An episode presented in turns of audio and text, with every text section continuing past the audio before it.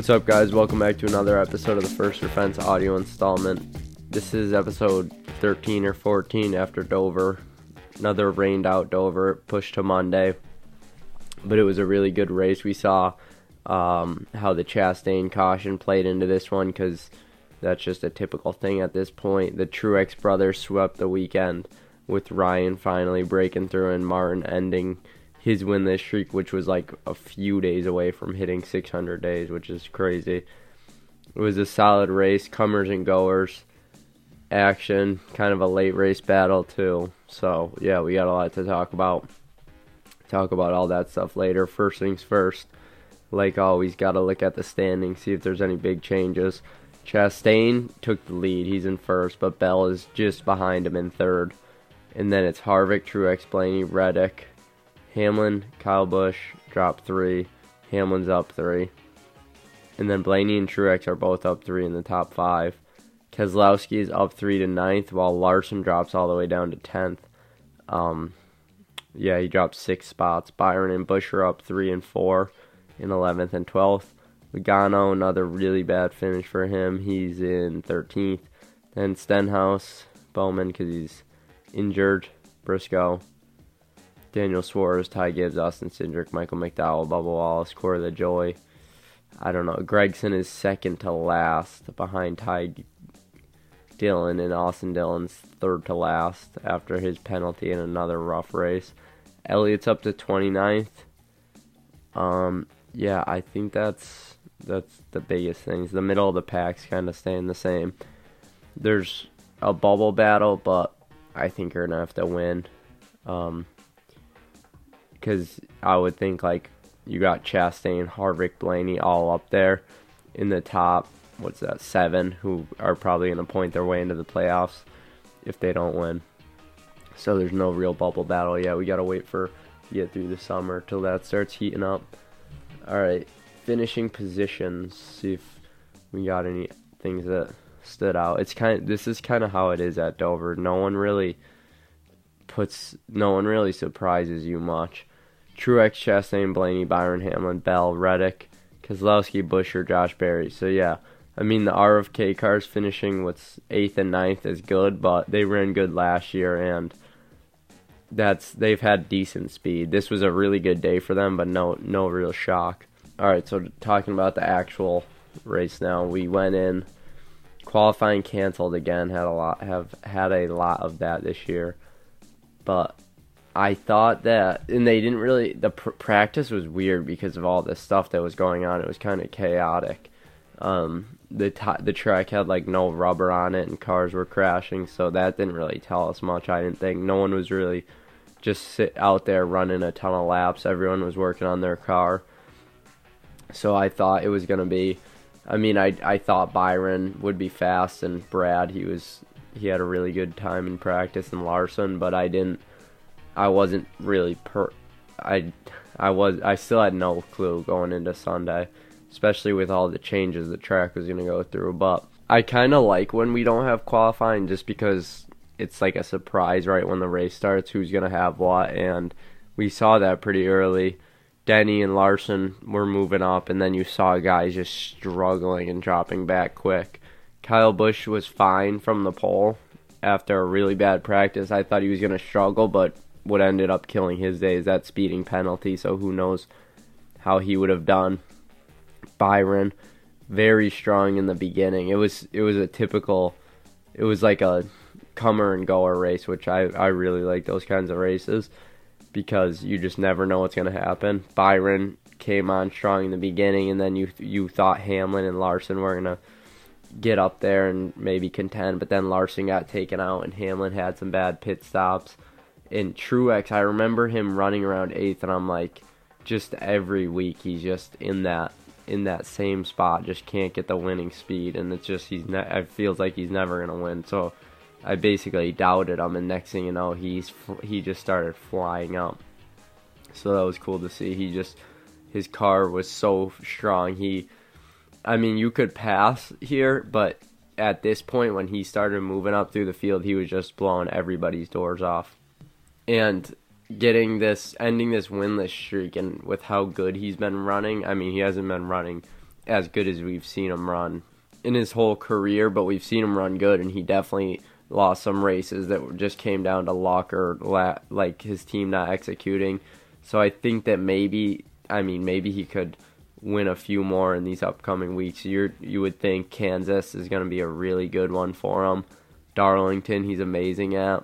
The Coke 600, all those intermediates. So maybe they even get a few more. I think this is like huge for that team.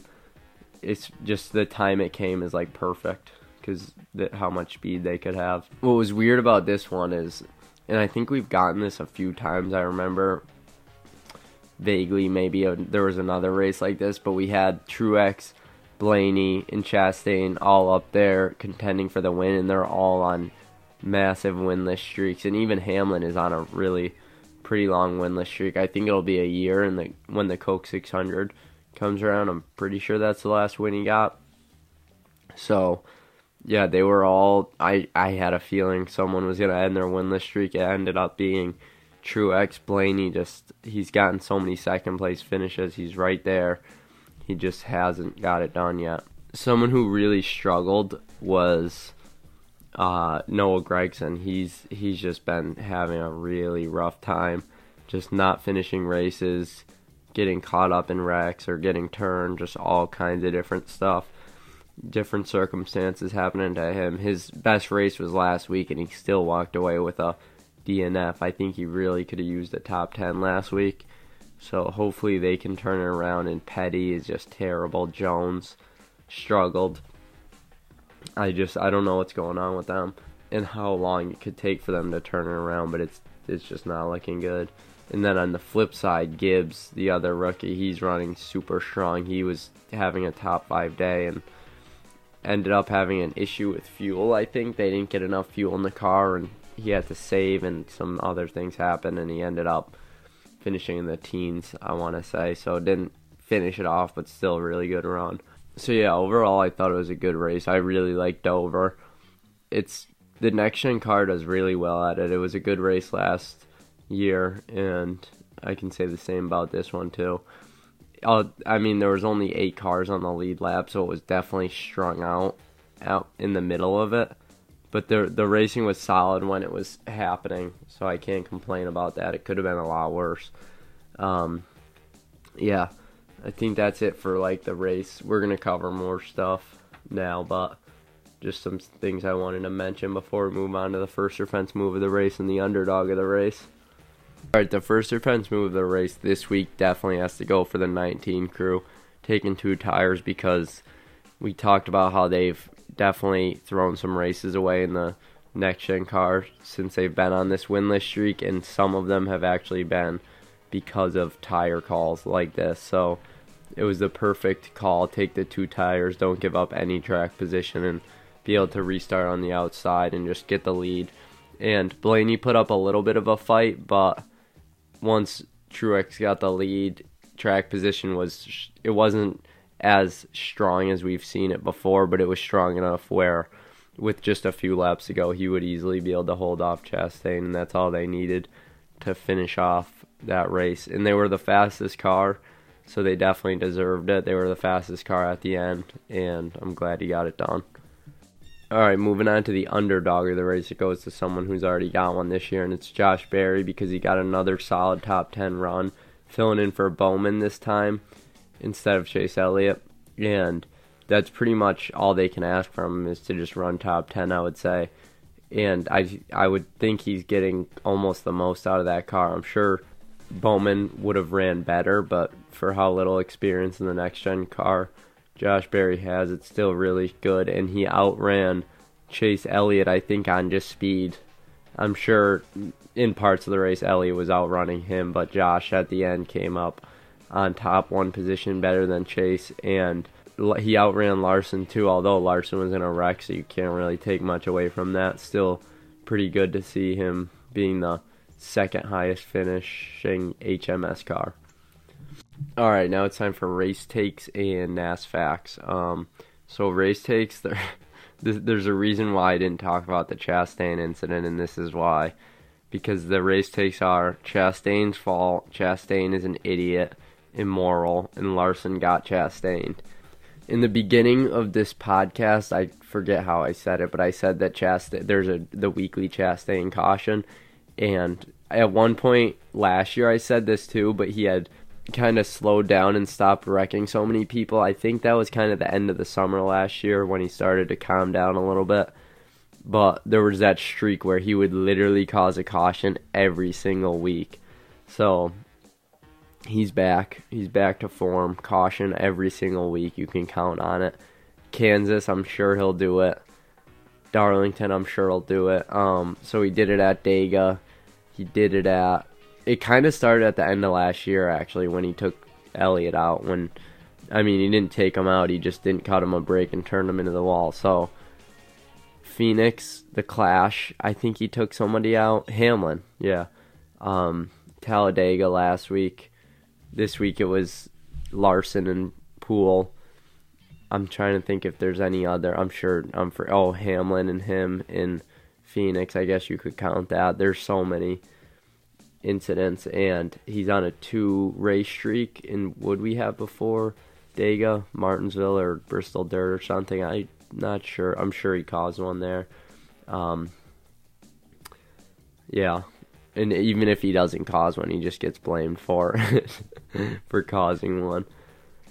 All right, so that's it for race takes. They're all about Chastain. But now we got some NAS facts from Trey Ryan. Follow him on Twitter, TreyRyan99. I'll link it. And I'm only going to do 3 from now on, just 3. And if you can go on and look at all of them, there's a ton on his Twitter. All right, number 1 is Joey Logano recorded 3 finishes of 30th or worse in the last 4 races. And this is the first time he's done this since the summer of 2012. This is pretty insane because, Blaney ran fine and Logano's car was just terrible. I know he had some issues and then he was in a wreck at Dega, and it's not like it's bad luck, but Penske is just struggling. They have 1 win, it's at Atlanta, and this was the closest they came to winning, I want to say. Other than that Atlanta race was Dover, and Blaney still never really had a winning car. So, yeah, they got to turn things around. But I don't think Logano and Penske as a whole was this bad last year, but they did win Darlington, and next thing you know, he's in the championship, and he won that. So it's not... I'm not worried about it if I was a Logano fan, but it is pretty crazy. It reminds me of Kyle Busch last year when he had all those really bad finishes, and we were looking back like 10, 15 years to see the last time he had this bad of a season or a stretch. Alright, next one, Ricky. This is kind of the flip side. Ricky Stenhouse Jr. now has the series leading top 15 streak with top 15 finishes the last 4 straight weeks, and that's for him, that's probably like having... it's like having 4 straight top 10s or top 8s for a front runner, or maybe even top 5s. I don't know. He still lost a spot in the standings, but he's sitting 14th with a win, so he can quietly make it through the first few rounds of the playoffs, I think, and I've been saying that, so it's good for him. And if they can carry this a little bit into next year, then who knows how good they can get. Maybe become a yearly playoff team. All right, last one. We'll go with second place finishes with the next gen car. Number 1 is Ross Chastain at 6. That's pretty crazy. He only has 2 wins, and it's been a year. Reddick has 5, but that makes sense because he's won 4. Blaney 4, that's crazy, he hasn't won yet. Elliott 4, Larson 4, Logano 4, Kyle Busch 3, Kevin Harvick 2, Austin Dillon 2, wow, wouldn't expect that. Denny Hamlin 2, Bubba Wallace 2. There's some but I'm really surprised Austin Dillon has 2 second place finishes, and I can't really think of when those came. I think one of them was Talladega last year in the spring, not sure where the other one was. But yeah, Blaney with 4 and no known win in the next gen car, and then Chastain with 6 and hasn't won in forever. And a lot of those six has come recently. So yeah, that's some cool stats. Make sure you follow Trey on Twitter. Yeah, now we'll move on to just other news and then preview Kansas real quick. So before we move on, I want to talk about the Xfinity race. That was a good race. It wasn't as racy as I expected. I think it was just amazing last year, so it's hard to top that with Allgaier and Berry, but it was still a good race. Truex, I was happy to see him win. I've been picking him a little bit here and there this year. I didn't pick him for Dover, but I did pick him for Martinsville. Sadly, he didn't get it done there. It was like a typical NASCAR thing to happen. It's where Martin got his first Cup win, and then I think they said Ryan won a K&N Series championship there. It's their home track, and then Ryan gets his first win, and Martin wins, which breaks a 600-day winless streak, about 600 days, and a huge chunk of races, too.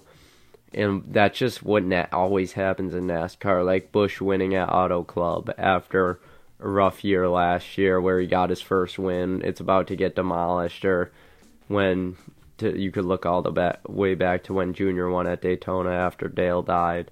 Stuff like that always happens. Like when Kurt's car won when he was announcing. It's already happened a bunch of times this year. All right, one more thing before we talk about Kansas. So if you listen to this podcast, I would assume you might listen to Denny Hamlin's podcast, and or you're on Twitter, Instagram, and saw his bracket idea where there would be head-to-head battles so every driver's in a bracket, 36 cars, and the one seed, starting in round one, the one seed goes against the last seed in a head-to-head battle at, say, Dover, Kansas, wherever, and there's 5 rounds, 5 races, and each race is a new round, and one of two is going to get eliminated until there's 2 left, and then that's going to be the 5th race in the final. And Hamlin came up with this idea because he thinks it'd be, like, really cool, and you'd be able to bet on it and everything, and people, like, loved it, I guess, because everyone wants to do it. So if you go on Twitter, Dirty Mo Media, they're the ones who make Hamlin's podcast, made a bracket, so you can do a bracket, and it starts with Kansas, and I think it goes Kansas, Darlington, Gateway's in there, Charlotte is the finale maybe, Sonoma's the finale.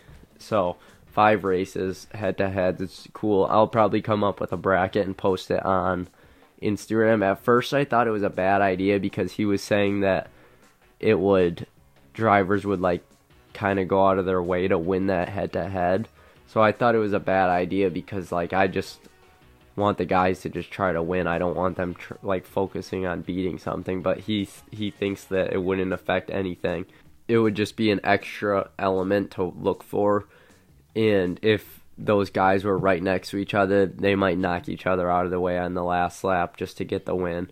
Especially if there was points involved or money. So, or just anything, he said. So, yeah, that's cool. I'll post my bracket if I make one. It's going to be...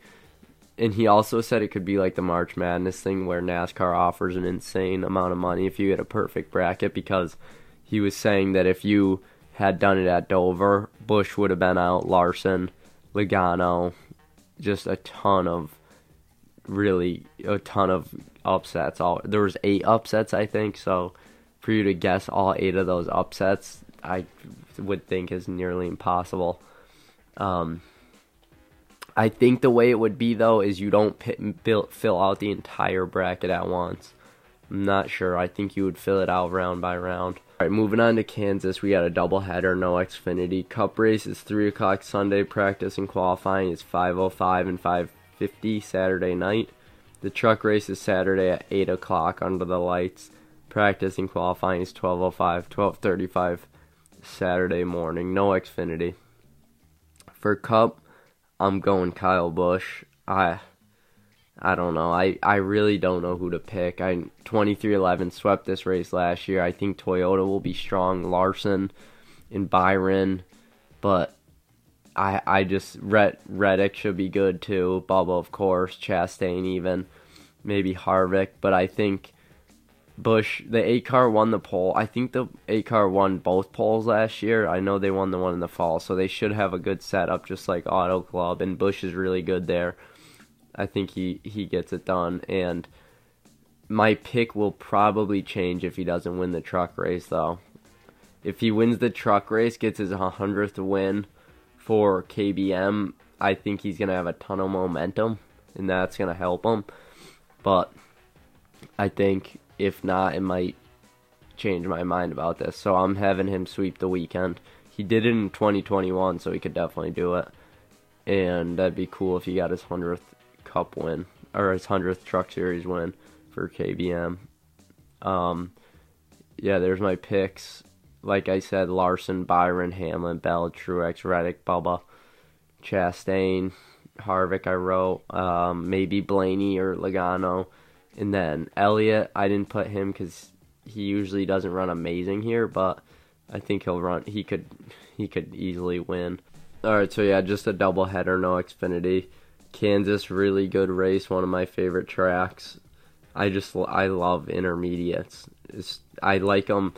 Even I just like when there's a good package on intermediates, and I like short tracks too, but if the package is right on all tracks, I think I still might like intermediates, because when intermediates get racy, it's just cool to see all the different lines and guys diving to the bottom and all that stuff I love. So yeah, I'm looking forward to it. Hopefully there's no rain. I think we might get another rained out qualifying and stuff again, but I think it's going to be 75 and sunny, so it should be hot and slick. Should be able to go to the bottom, go to the top, bunch of different lines, and that's what makes Kansas really good, when guys are throwing it into the bottom and other guys are running the top. And then after Kansas, we got Darlington, which is usually a really good race, and it's throwback weekend. So definitely a lot to look forward to.